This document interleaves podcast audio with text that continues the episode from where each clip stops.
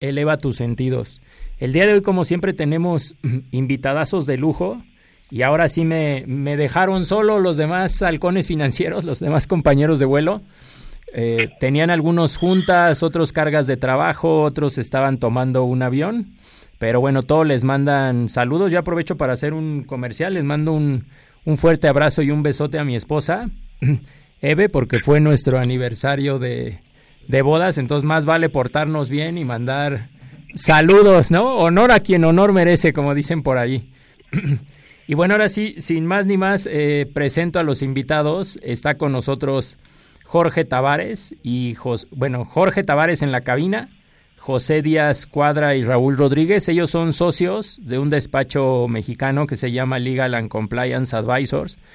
Son expertos en temas financieros, incluyendo la parte fintech, pero antes de que yo eh, comience a hablar del despacho, eh, pues le pasaría la palabra a cada uno por si nos quieren decir eh, buenos días. Si quieres, empezamos por eh, Jorge, que está en cabina. Buenos días, Jorge, ¿cómo estás? ¿Qué tal? Buenos días, Alberto. Pues encantado de estar aquí de nueva cuenta. Bueno, pues ya nos sentimos como en casa. Qué bien, qué bien. Y tengo en el celular enlazados a José Díaz y a Raúl. Buenos días, Raúl, ¿cómo estás? Hola, buen día, Alberto. Muchas gracias por la oportunidad. Mucho gusto y saludos a todos. No, el gusto es nuestro. Y bueno, a, José Díaz, ¿cómo estás, José? ¿Cómo estás, Alberto? Buen día. Gracias, como siempre, por la invitación. Eh, y antes que entremos a hablar del tema de blockchain, que creo que es un tema bien interesante y, cada vez eh, se está poniendo más de moda, cada vez hay más negocio, oportunidades de hacer negocio en este tema. Te pediría, José, para que nuestros radioescuchas nos ubiquen quién es eh, Legal and Compliance Advisors y qué servicios presta, en qué áreas están enfocadas, enfocados actualmente. Gracias, Beto. Bueno, pues la firma tiene ya varios años constituida, somos casi 50 asociados quienes trabajamos ahí, la dirigimos Jorge Raúl y yo. Es una firma enfocada principalmente al sector financiero y fintech desde hace algunos años. Eh, por la experiencia que tenemos los socios, que es preponderantemente en el sector financiero, los tres fuimos directores jurídicos o head compliance, en el caso de Jorge y Raúl también funcionarios de gobierno en Bansef y en Conducef, pues la vida nos puso juntos hace ya casi una década, más de una década en el caso de Jorge y yo, eh, que somos los viejitos, ah. y Raúl pues tiene un poco menos, sabemos de tener cinco o seis años conociéndonos y decidimos hacer esta firma después de haber estado en, en un banco dirigiéndolos de la parte legal y cumplimiento. Y tenemos siete divisiones preponderantes. La, pues quizá la, la eje y rectora de todo es financiero y fintech, compliance, gobierno corporativo, contratación comercial, risk advisory, que es levantamiento de procesos y, y control interno, y las tradicionales de una firma que en nuestro caso, insisto, son enfocadas al sector financiero, contencioso y atención de reclamaciones con CEF Profeco por el tipo de clientes que tenemos. Tenemos entidades financieras como clientes entre muchos otros, ¿no? Un poquito más de 150 clientes ya tiene la firma. Oye, qué, qué impresionante y creo que son de los pocos o de los primeros despachos en temas fintech o que están muy involucrados en el tema fintech. Y el día de hoy me da mucho gusto que hablemos de nuevo en este programa acerca de blockchain. Y bueno, no sé si quiera, quién de ustedes quiera comentarnos ¿Qué podemos entender como blockchain y cuál es la diferencia entre blockchain y una criptomoneda? Con todo gusto, Alberto. Eh, pues bueno, qué, buena pregunta estás haciendo. Eh, todo el mundo normalmente cuando les preguntan sobre blockchain y criptomoneda, la gente no sabe diferenciar entre una y otra. Creen que es lo mismo y todos lo resumen en Bitcoin, ¿no? Efectivamente, el Bitcoin fue el precursor, fue el que detonó todo esto allá en el año 2008-2009 con los cyberpunk, que ellos pusieron las bases en, foros de criptomoneda sobre cómo iba a funcionar blockchain. Si me dejas hacer la analogía, sería como género especie. El blockchain es lo que hace posible la tecnología sobre la cual están montadas las criptomonedas.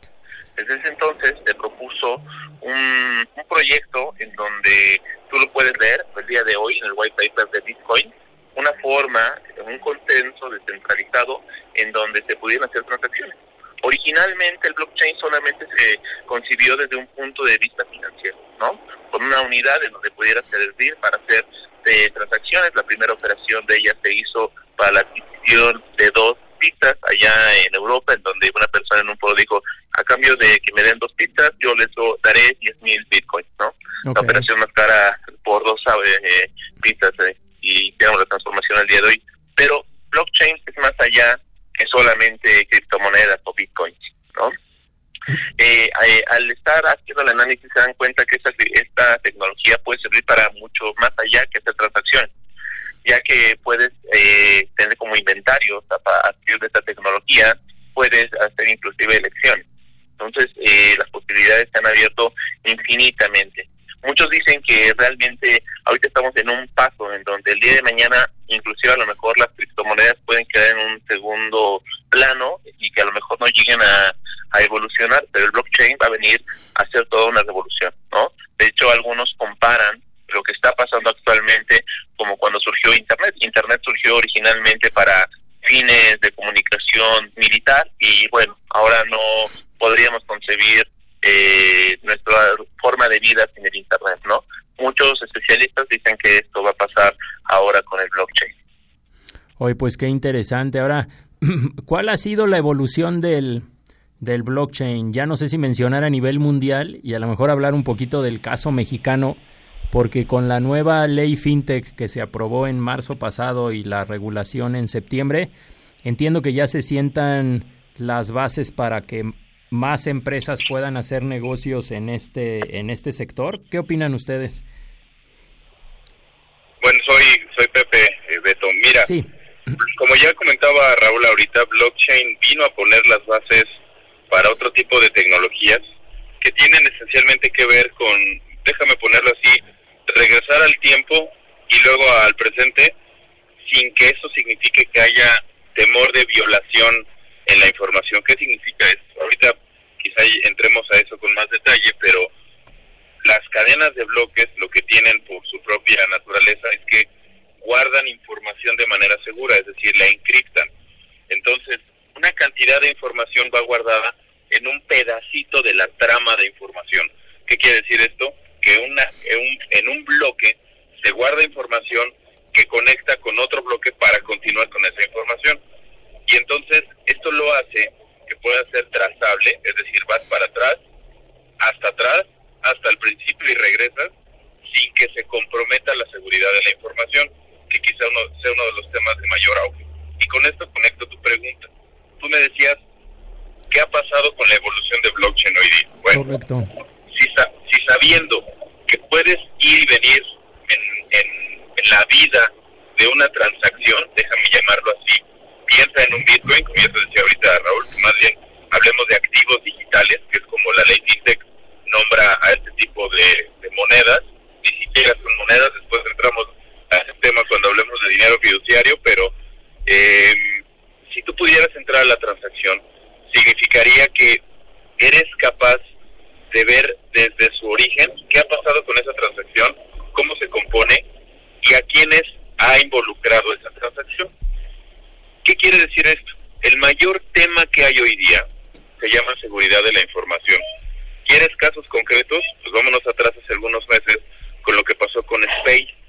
Y no una vez, dos veces. Vámonos atrás, hace poquito también se comprometió de una empresa que se dedica a la venta de, de insumos y de servicios y Internet, también se comprometió su información. ¿Qué significa esto? El blockchain para muchas otras cosas que puede servir es para tener un resguardo de información segura. Ahora, ojo, blockchain es esencialmente es eh, un peer-to-peer. -peer. ¿Qué significa esto? Que la información entre uno y otro se hace a través de una base de datos. No todo negocio necesitaría tener un blockchain. Depende de tu tipo de negocio, si tiene que estar descentralizado o no. Pero para casos concretos, si el, el enfoque es seguridad de la información, pues el sector financiero en el cual los que estamos aquí presentes nos desenvolvemos, haría mucho sentido si la tecnología migra a blockchain para ir y venir en el, en el pasado y hacerlo de manera segura. Creo que uno de los temas más eh, difíciles y álgidos que hay en el sector financiero son los ciberataques. Es así que los entidades, los oficiales de seguridad de la información, que hoy día están muy de moda en el sector financiero, pues no son más que con un entendimiento descomunal de las tripas de un, de un sistema para guardar la información, el almacenamiento, la transmisión, el resguardo, información es bien importante. Y, y no quisiera desviar la, la información, pero si viéramos la ley FinTech, vemos qué regula la ley FinTech, una de cuatro que regula muy grandes, dentro de las instituciones de tecnología financiera son los fondos de pago electrónico. Eh, Jorge ahorita te va a platicar de eso, pero ¿qué, qué hacen los fondos de pago electrónico? no Hacen ciertas actividades que con blockchain tendrían mucho que ver. Y entonces, en resumen, la evolución del blockchain tiende a, a los temas de seguridad de la información. ¿En qué? En cualquier disciplina. La financiera preponderantemente, pero también puede ser la electoral, que es una de las grandes incógnitas del mundo, ¿no? Fueron o no eh, correctas y honestas las eh, las elecciones, pues en cualquier nivel. Ok. Sí, la verdad es que es un tema bien, bien interesante. Ahora, para que nuestros radioescuchas puedan tener a lo mejor un poquito más de entendimiento los que son nuevos en esta tecnología, que creo que por definición todos somos nuevos, porque la tecnología es bastante reciente en México. ¿Algunos casos prácticos o ejemplos de su uso pudieran mencionarnos? Eh, por supuesto, Alberto, otra vez yo, Raúl. Igual voy a hilar un poco esta respuesta a lo que estaba comentando Pepe y sobre su evolución. Yo podría marcar y, te digo que a lo mejor yo, porque como dices, esto es una un área muy nueva y cambia día a día y aún hasta los expertos aún se están poniendo de acuerdo sobre la doctrina y cómo llamarle a las cosas de forma eh, homogénea. ¿No? Pero algo que sí se eh, habla es sobre tres etapas que ha existido en temas de blockchain. Eh, por ejemplo, el Bitcoin lo catalogan como la versión 1.0. Ustedes conocerán otra criptomoneda muy conocida que es el Ethereum. Eh, este tipo de moneda se conoce como la moneda 2.0 y las más recientes son las 3.0. ¿Qué son o por qué están catalogadas de esta forma? Por su utilidad y a esto lo voy a conectar para sus casos prácticos. Las primeras monedas, las 1.0, solamente son utilizadas para transacciones. Las 2.0 incorporan dentro del hash, dentro del blockchain, tecnología que te permite hacer más cosas más allá de una transacción. Eh, aquí es donde surgen eh, un término también muy conocido en, el, en el ambiente que se llaman smart contracts. Y a esto es donde yo quiero eh, especificar el tema de, de su utilidad, ¿no? Y finalmente tienen igual, de la versión 3 es operaciones, smart contracts, y además ah, eh, se utiliza para aplicaciones. ¿vale? Entonces, bueno, ya habíamos establecido que una de las utilidades que tienen las criptomonedas son hacer transacciones, ¿no? Se pueden estas criptomonedas o tokens, no me voy a meter en la diferencia entre una y otra, pero sirven para hacer la adquisición de bienes y servicios o como lo hacen mucha gente actualmente para especular sobre el precio y como una forma de inversión, ¿vale? Ahora, otro uso y específicamente por el tema de los smart contracts. Antes de decir para qué se utiliza smart contract, pues creo que hay que definir qué es un smart contract, ¿no? Eh, curiosamente, la semana pasada estuve yo ahí en unos debates en donde ojalá haya más de ellos, en donde ponían a abogados y desarrolladores a, hablar sobre este tema. Oye, esa eh, combinación, esa combinación suena como que medio divertida, ¿no? Gente de tecnología que se dedica a programar y que es eh, muy conocedora en estos temas, y abogados como ustedes que entienden la parte legal y que le dan forma jurídica a un negocio, ¿no? Fue la batalla del hemisferio izquierdo contra el hemisferio derecho, Beto. No, hubieran visto, estuvo muy, muy interesante, sobre todo porque mm, los desarrolladores siempre creen que, y, y, es como, déjenme hacer la comparación, creen que es universo y que los abogados nada tenemos que hacer ahí, ¿no?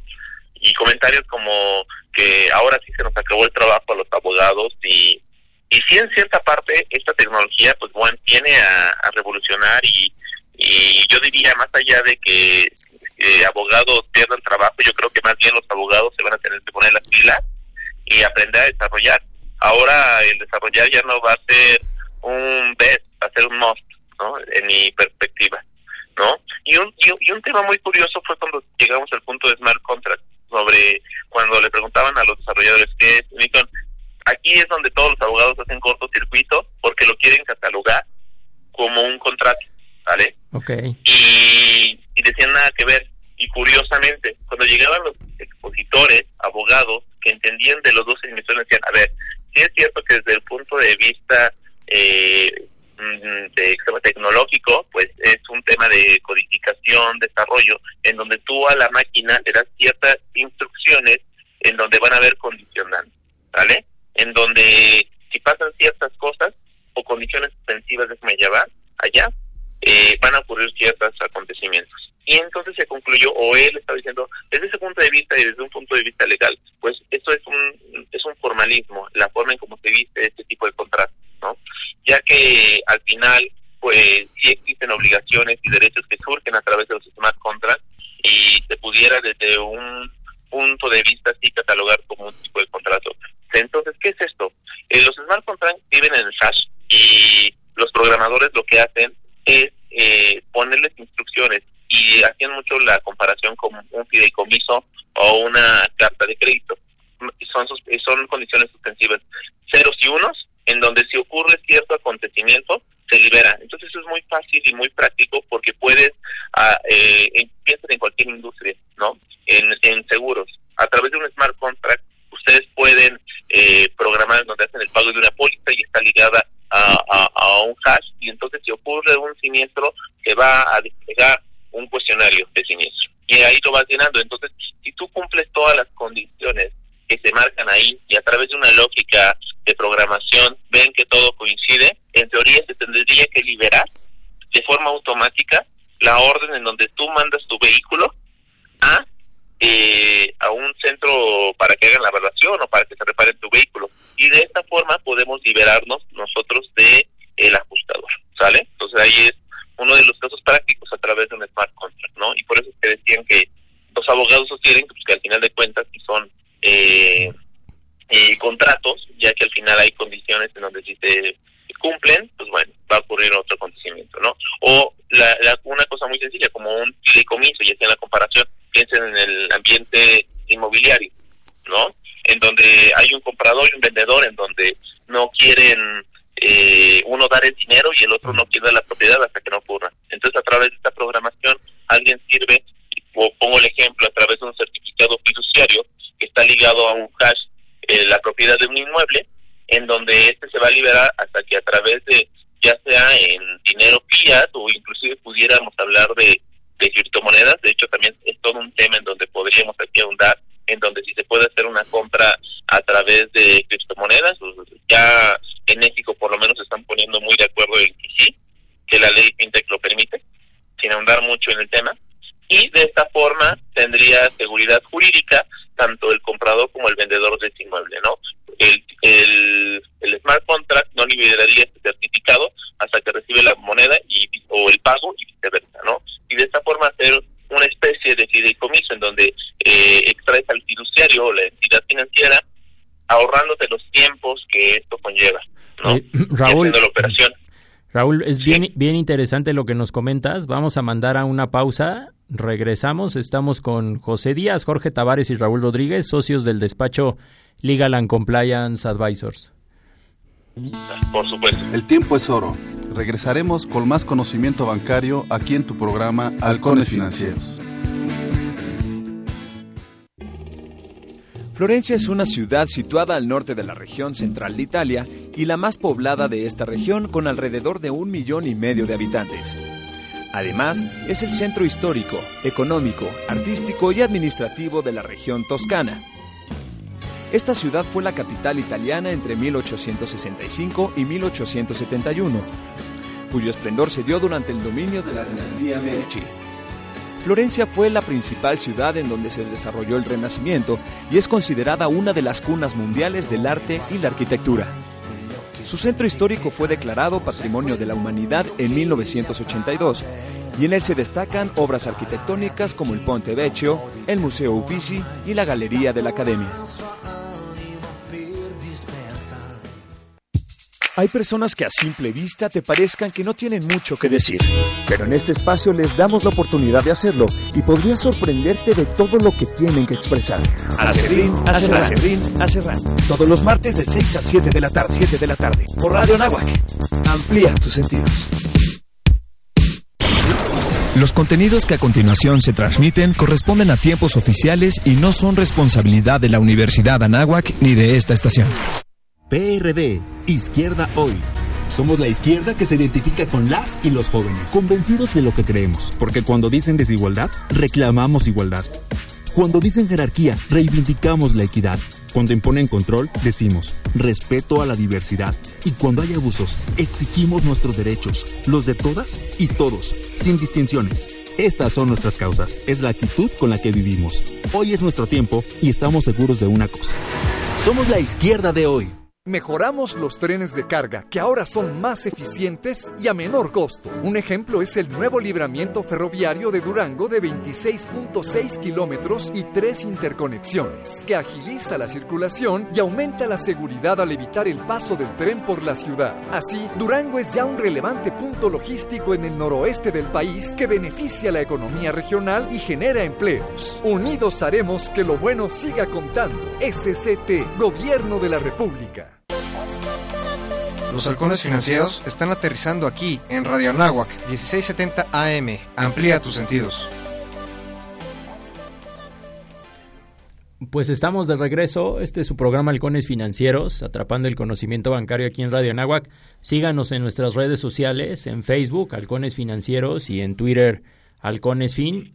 Y seguimos en la entrevista con el despacho Legal and Compliance Advisors, con Raúl Rodríguez, Jorge Tavares y José Díaz que son de los abogados conocedores en estos temas de fintech y el día de hoy nos están hablando de blockchain. Y en el corte yo les preguntaba, oigan, eh, ¿es ya posible, a lo mejor desde un punto de vista legal u operativo, liquidar alguna operación a través de un smart contract sin que las partes tengan que intervenir al final de la operación? En otras palabras, entiendo que se programa a través de esta tecnología blockchain y si se cumplen ciertas condiciones, se podría hacer una liquidación automática y ya no tienes el tema de la desconfianza o del riesgo que alguna de las partes no te quiera pagar o se tarde en, en, pagarte. No sé quién es el valiente que quiera entrarle a esta pregunta. Por, supuesto, Alberto, y igual ya para lo mejor cerrar la, la pregunta que hacíamos sobre sus usos prácticos, efectivamente, haciendo un poco la comparación, es como tener una carta de crédito en donde hay dos partes, pensemos en alguien que quiere comprar una mercancía en el extranjero y te da desconfianza comprar eh, de alguien que contactaste por internet y que es la única persona que te puede dar esa mercancía que tú necesitas para desarrollar tu negocio, eh, en vez de recurrir a una entidad financiera en donde tradicionalmente tú contratas una carta de crédito, en donde tú depositas ahí tu dinero y no se libera hasta que se cumple la condición suspensiva que te entregue la mercancía, eso se puede hacer perfectamente a través de un smart contract, que ya existen plataformas en donde tú metes dinero fiat, lo transformas a un, a un tipo de criptomoneda, te hacen el depósito en ese smart contract y hasta que se, entre, se recibe esa mercancía, ese pago se recibe, ¿no? Esto ya existe en la actualidad y ya existen plataformas que se usan, ¿no?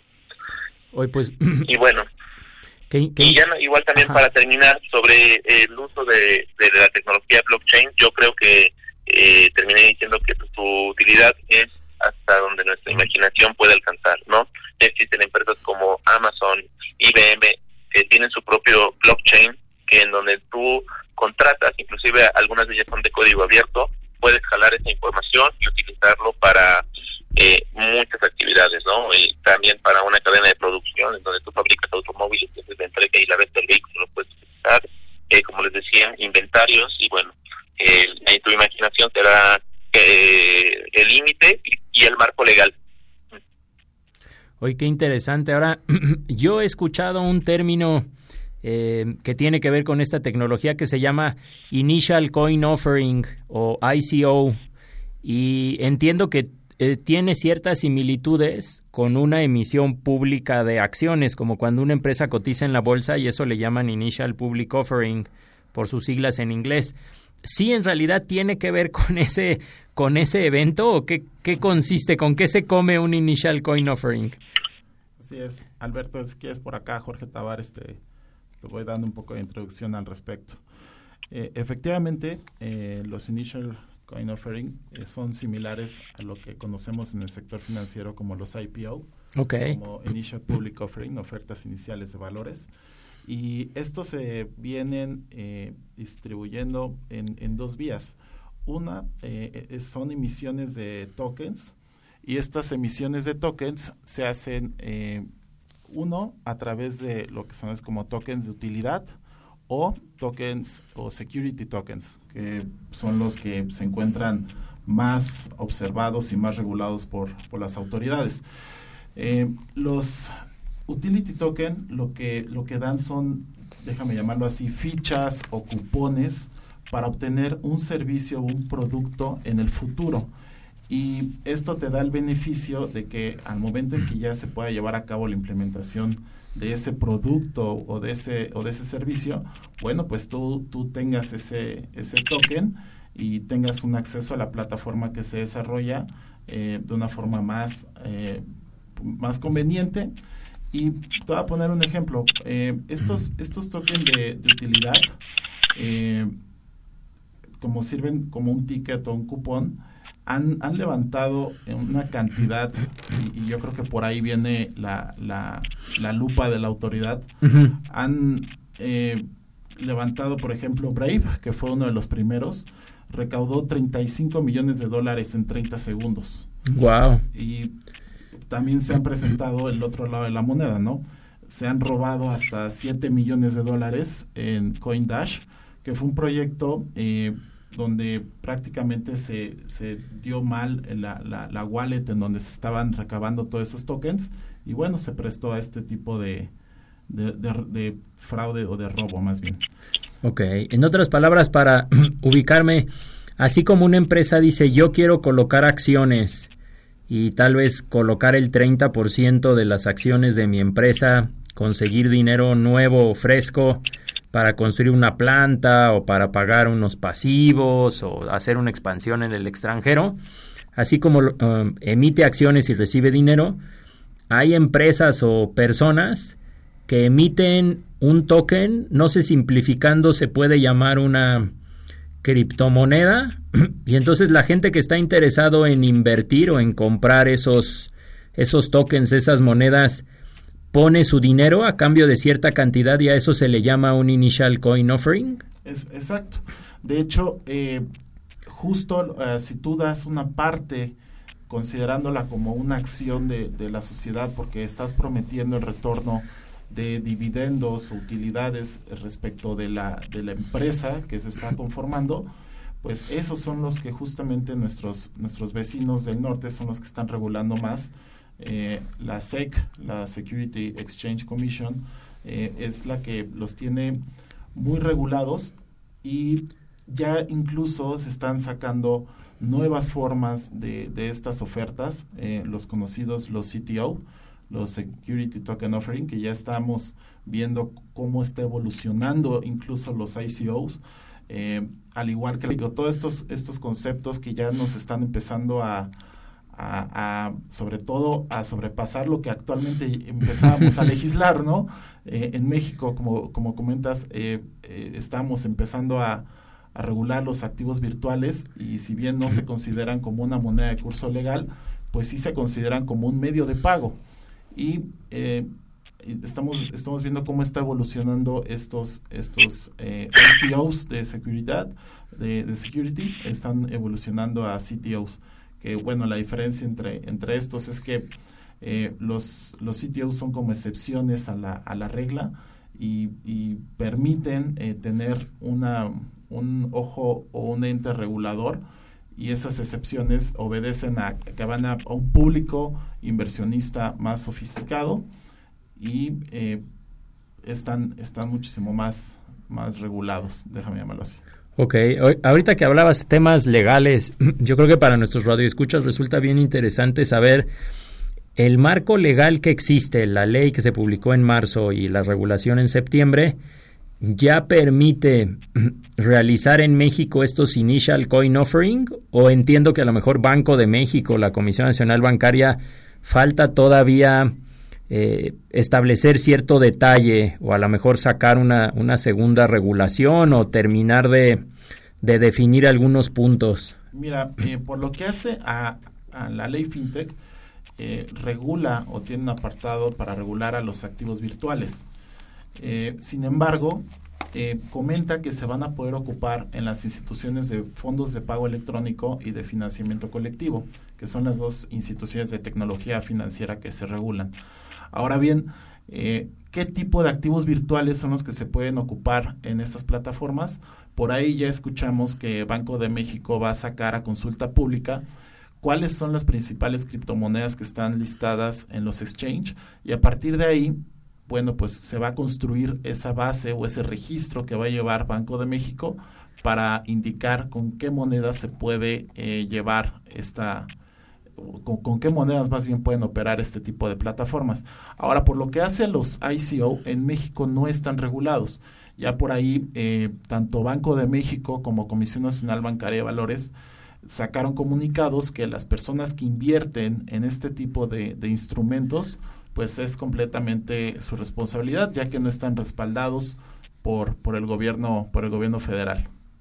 Ok, en otras palabras, ya en México cualquier persona podría emitir un nuevo token o una nueva criptomoneda, obviamente con el riesgo que eso implica para el inversionista o para el que compra esa moneda. No quiere decir que estés yendo en contra de la ley, estarías haciendo algo que está permitido, pero que entre comillas no está regulado.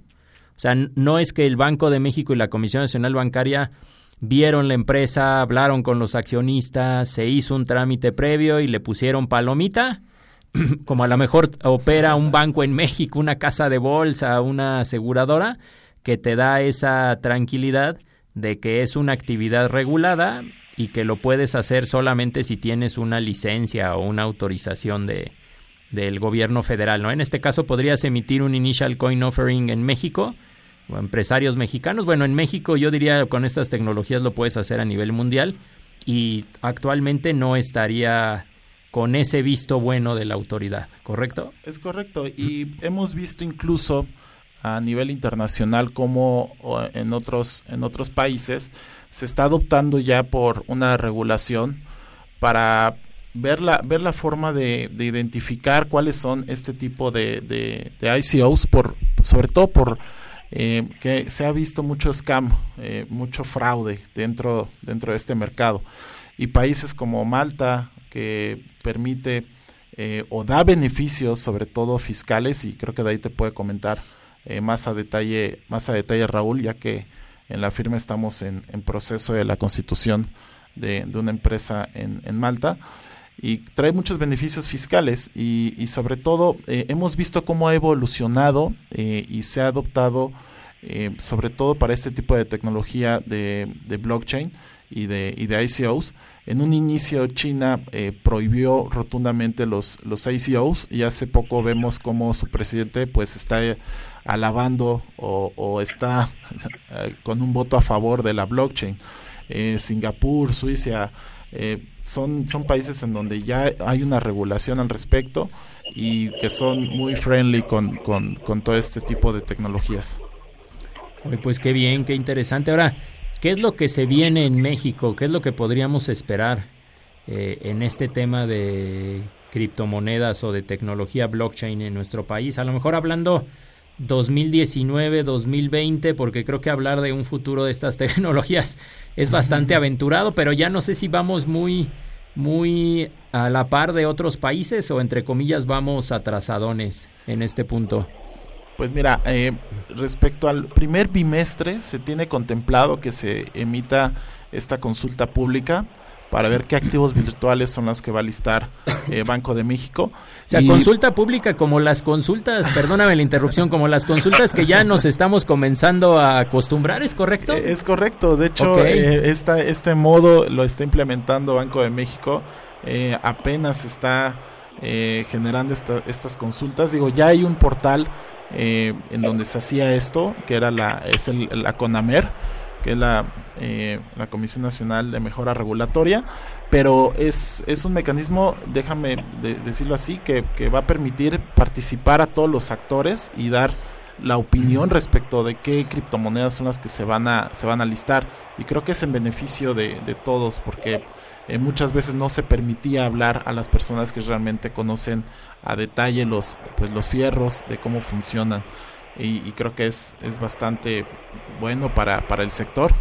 Y, y sobre todo, eh, ya con esto, con esto cierro, eh, yo creo que tanto Banco de México como Comisión Nacional Bancaria de Valores yo creo que vamos bien en México en tema de regulación. Somos eh, en América Latina en la punta de lanza. Atrás de nosotros está Brasil, Colombia, Argentina, Chile, Colombia. Eh, y, creo que en temas de regulación somos los más avanzados. Por ahí Chile está empezando a, llamar a la asociación FinTech para regular para empezar a regular estos temas, cuando ya aquí en México, bueno, pues ya tenemos toda una, una regulación y somos, somos referente en América Latina. Y déjame complementar algo ahí con lo que dice Jorge Beto. Soy Pepe otra vez. Sí, adelante. Eh, mientras escuchaba lo que lo que decía Jorge y tu pregunta, no no se me podía dejar de venir algo que recientemente pues estamos haciendo en la firma y es que nosotros ya lo comentó ahorita Jorge, para nosotros dentro de la firma y para algún par de clientes estamos haciendo operaciones en Malta.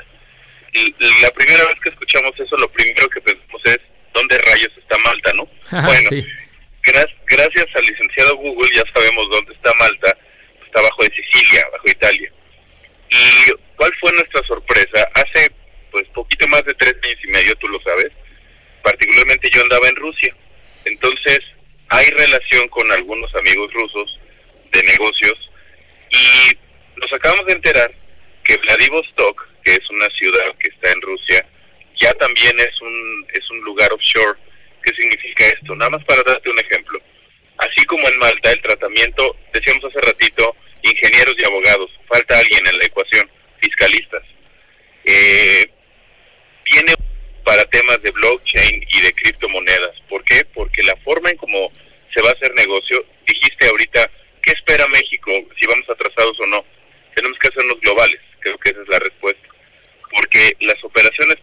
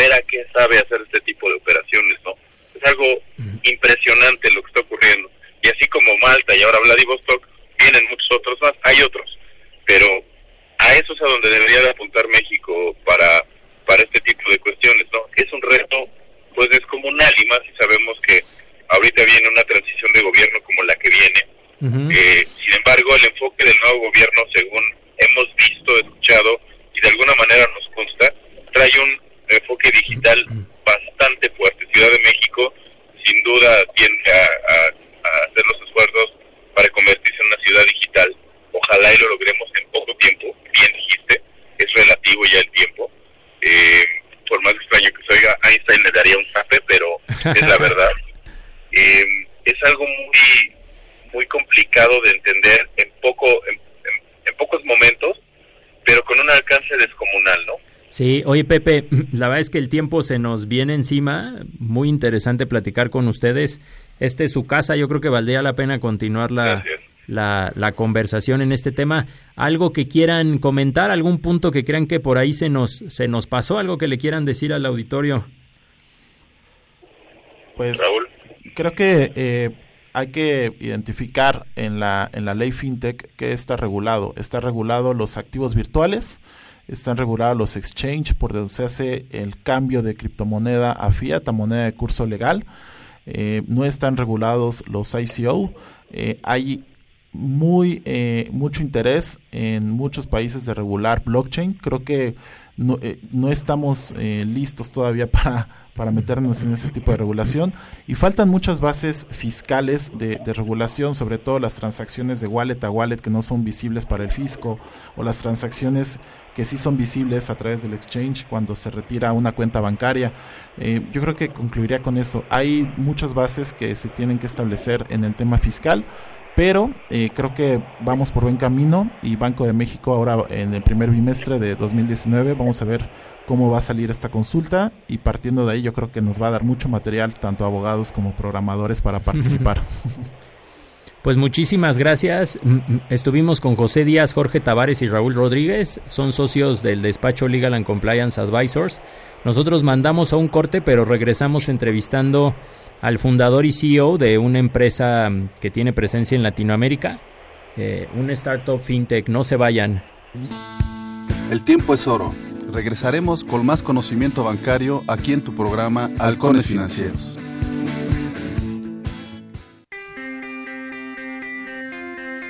Si quieres ser exitoso, estos hábitos te pueden ayudar a lograrlo, según un estudio realizado por Vector Casa de Bolsa. 1. Leer todos los días. 2.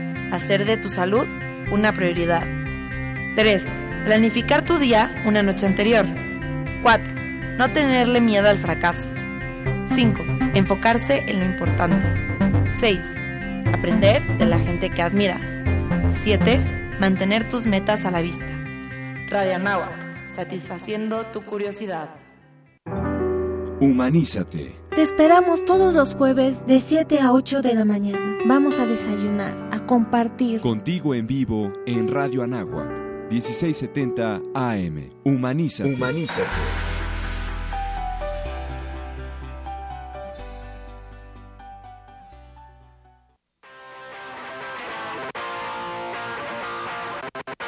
Toda pregunta tiene una respuesta. Cualquier situación en el aula, por difícil que sea, conlleva la posibilidad de superarla. El Centro de Formación y Actualización Docente, CEFAD, ofrece a los profesores y personal de la Universidad Anáhuac, México, asesoría personalizada y confidencial sobre temas didácticos y psicopedagógicos. Acércate al CEFAD 5627-0210, extensión 8641. Universidad Anáhuac, formando líderes de acción positiva.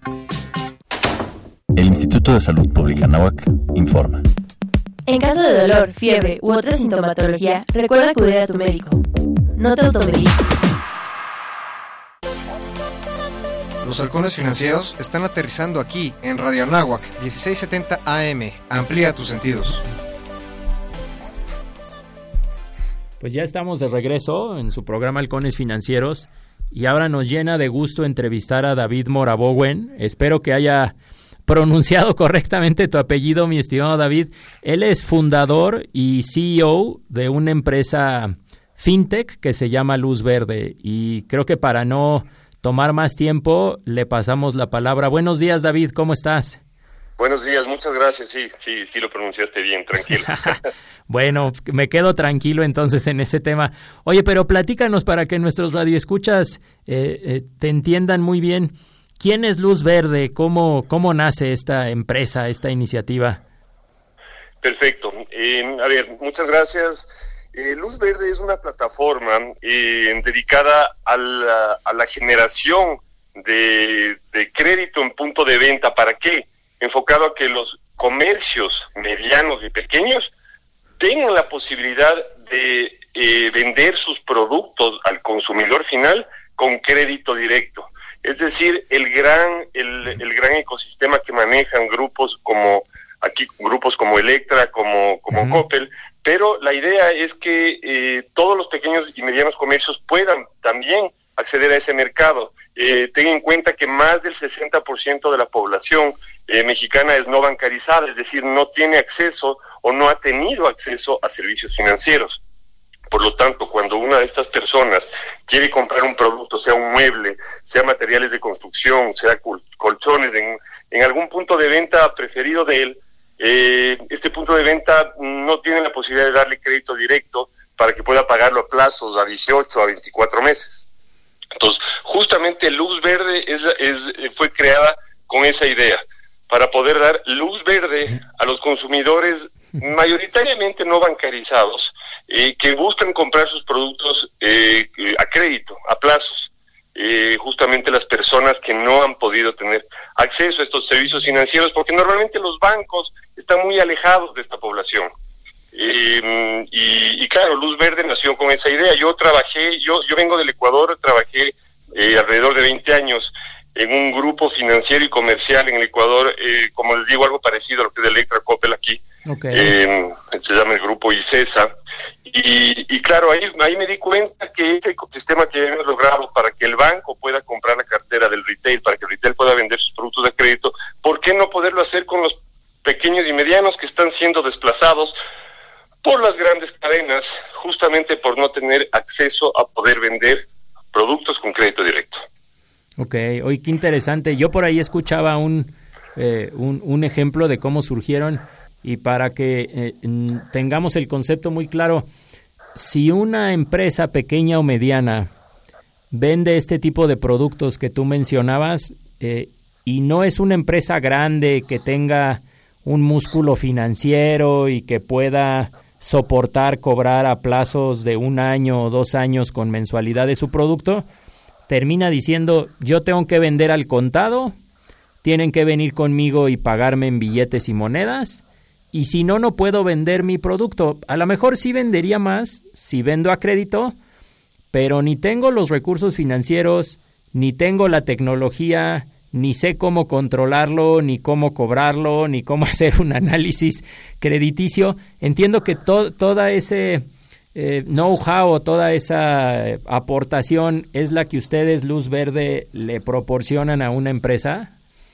Exactamente, exactamente. Eh, justamente, y no necesariamente que no tenga el músculo financiero, porque hay muchas que tienen el músculo financiero, pero el know-how de cómo hacer. ¿Cómo se genera este, esta, esta, esta venta de crédito directo en punto de venta?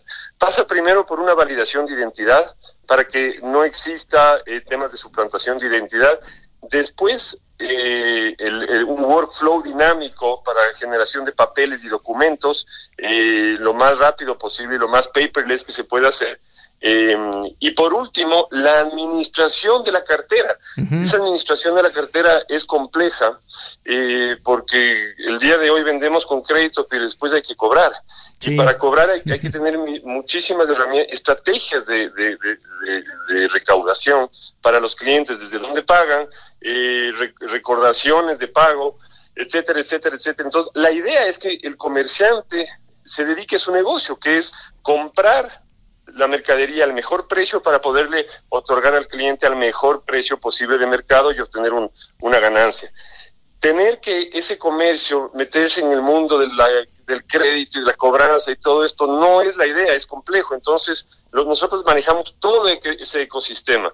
Desde nuestra plataforma lo que hace es matricular al cliente a través de una validación de identidad con, tecnología biométrica. Eh, administramos toda la documentación eh, lo, que más podamos, como digo, paperless, porque dependen también las normativas del país donde se opere. Muchas veces se, pide que tenga que ser, eh, los pagarés o los documentos tienen que ser generados físicamente y firmados a puño y letra del cliente, otros que no, que solamente con la huella digital. Entonces podemos manejar las dos alternativas. Y por último, le administramos la cartera con una empresa de cobranzas, sea propia o sea tercera, con todos los reportes para ir viendo a medida que va pasando el tiempo que esa cartera no se dañe. ¿No es cierto? Entonces, eh, es un ecosistema bastante complejo, pero es justamente lo que hace Luz Verde. ¿Para qué? Para que el comercio, el único requisito es que el comercio sea un comercio formal, eh, que tenga sus papeles en regla, que, que, aporte a, la seguridad social de todos sus empleados, etcétera. O sea, algo eh, que, que, que, se, tiene que cumplir. Y después nosotros nos encargamos de o administrar la cartera con su propio fondeo o esa cartera le entregamos a una SOFIPO, a una SOFOM o a un banco para, que, para que compre y le deposite el día siguiente al comercio el valor de esa cartera. Y ya el, el socio financiero se quedará con el crédito de, del consumidor, ¿no? Del que compra esos productos. Exactamente, justo, justo el, el, socio financiero es el que se queda con, con, el crédito y nosotros servimos de puente. Muchas veces hemos detectado que en las empresas de cobranza eh, sucede que no le ubican al cliente o que el cliente dice, no, sabe que no estoy pagando porque eh, la lavadora que compré no está funcionando o me entregaron muy tarde o no me han entregado el producto. Entonces nosotros con la plataforma también entregamos reportes al, al, al comercio eh, explicándole por qué la cartera que ellos generaron no se está cobrando bien en términos no de responsabilidad, sino que para que eh, para no matar a la gallinita de los huevos de oro, como alguien decía, para decirle, oye, estás pasando esto, tus productos no estás entregando a tiempo, están dañándose este, este lote de lavadoras que, has comprado, para que ellos vayan tomando decisiones sobre la marcha y puedan eh, anticiparse a, posibles nuevas ventas. Entonces, eso es lo interesante y lo bueno de, Luz Verde, que el momento que damos luz verde, no solo le damos luz verde al consumidor final para que compre crédito, sino al comercio para que pueda vender eh, sus ventas. El experimento que hemos hecho es que las ventas, no experimento, las, experiencias que han tenido, las experiencias que hemos tenido es que las ventas se multiplican por tres y por cuatro una vez que ya utilizan el crédito directo. Entonces ayudamos a que el comercio también aumente su portafolio comercial o transforme su portafolio comercial con más productos de tickets promedio más alto. Y por otro lado, damos luz verde a la institución financiera para que tenga cartera sana y le vamos acompañando justamente para que esa, eh, esa cartera no se, vaya, no se vaya dañando, porque las carteras no solo se dañan por situación económica del país, sino por falta de gestión, por falta de hacerle acuerdo a un, a un consumidor, por falta de estarle llamando, enviándole mensajes, ¿no es cierto? Sin llegar a tener una cobranza eh, abusiva o excesiva, ¿no? Sí, de acuerdo. Oye, por lo que mencionas, el, el mercado o número de empresas que pudieran ser candidatas o que pudieran necesitar, que necesitan ya este servicio, ustedes lo han dimensionado, suena que es muy grande, ¿no? Sí, sabes que en Latinoamérica, no solo en México, pero en Latinoamérica, más del 80% del comercio del, del, del, del PIB o del, comercio total de, cada uno de los países, más del 80% se lo realiza en pequeños establecimientos o en medianos establecimientos, no en los grandes retailers, no en las grandes cadenas, que hacen muy bien su negocio, pero eh, están atendiendo a menos del 20%. El resto no compra en grandes cadenas, compra en en, las, en, las, eh, en los almacenes o en, o en, los puntos de venta cercanos a su domicilio o donde ellos confían o donde don Pepe que me vende la, la, los colchones eh, siempre me fía, me da siete días, etcétera, etcétera. Entonces, más del 80% del mercado está ahí. Y nosotros lo que queremos es que todo ese mercado pueda acceder a servicios financieros tanto de, de generación como de aceptación. Ok, oye, y para Luz Verde, ¿cuál es su siguiente, sus siguientes pasos o cuál es su estrategia en el corto, mediano plazo? ¿Qué es lo que buscan hacer ahora? Bueno, nosotros en este momento, eh, como te decía, está, eh, venimos desde el Ecuador, estamos eh, ya en operación en Ecuador y estamos por iniciar acá en México. Estamos con algunas alianzas con socios comerciales muy interesantes y dos o tres sofipos que quieren ya eh, eh, eh, que le generemos, que seamos su canal de generación de cartera para ese segmento de la población. Entonces estamos por iniciar operaciones en uno o dos meses ya en México y la idea es crecer en México, ¿no? El, mercado mexicano es muy grande, muy atractivo y, y creo que podemos aportar a ese impacto social que genera el crédito. Oye, qué, qué importante, David. ¿Cuánto tiempo tienen en, Ecuador? Entiendo que es una startup, es una empresa de reciente creación. Exactamente. Eh, yo, como te decía, eh, había trabajado en este ecosistema eh, durante alrededor de 20 años y, la idea mía hace alrededor de dos años fue armar justamente Luz Verde para separar, para tener, porque creí que la clave de esto es separar el negocio de la generación y de la, de la, de la administración de la, de la cartera fuera del retail y fuera del banco para ser un socio de cada uno de los actores. Eh, entonces, estamos, eh, la plataforma fue finalizada, todo el, producto mínimo viable que se llama, eh, lo terminamos como hace tres meses y medio, después de eso me vine a México a un programa de Startup Bootcamp FinTech de Finovista, que es una aceleradora de startups, eh, para que justamente podamos establecernos en México, lograr todo el networking que hemos estado haciendo estos tres meses y ha, dado muy buenos resultados y estamos ya con alianzas por comenzar eh, aquí. Entonces, nuestros siguientes pasos son uno o dos meses ya empezar operaciones acá y empezar a afiliar comercios interesados eh, a través de nuestra plataforma eh, y a través de, toda una estrategia comercial que tenemos para que para que generemos todo todo este ecosistema y en uno uno un año un año y medio estemos ya colocando y generando créditos con montos muy considerables. Oye, David, pues suena, suena extraordinario y sobre todo haber pasado por una aceleradora como Startup Bootcamp, yo creo que da tranquilidad a todos porque te permite eh, refinar tu plan de negocio, hacer alianzas, hablar con mentores expertos en temas de tecnología, de comercio, bancarios. Y entiendo que las empresas que entran a ese programa no son todas las que quieren entrar. Entiendo que hacen una como que una selección previa y entre muchas, un número muy grande, son ustedes eh, los pocos, em, yo diría afortunados, que pueden gozar con los beneficios de estar en un programa así, ¿es correcto? Sí, a, principio, yo creería que en un principio se va, se va haciendo un túnel, ¿no es cierto?, en el cual eh, se va filtrando, pero a futuro eh, va a ser muy masiva la afiliación también eh, porque ya los clientes ya vamos afiliando a varios comercios y podemos tener en el ecosistema muchos comercios sin necesariamente que tengan que pasar por pasos rigurosos comerciales, más que nada son pasos legales, ¿no es cierto?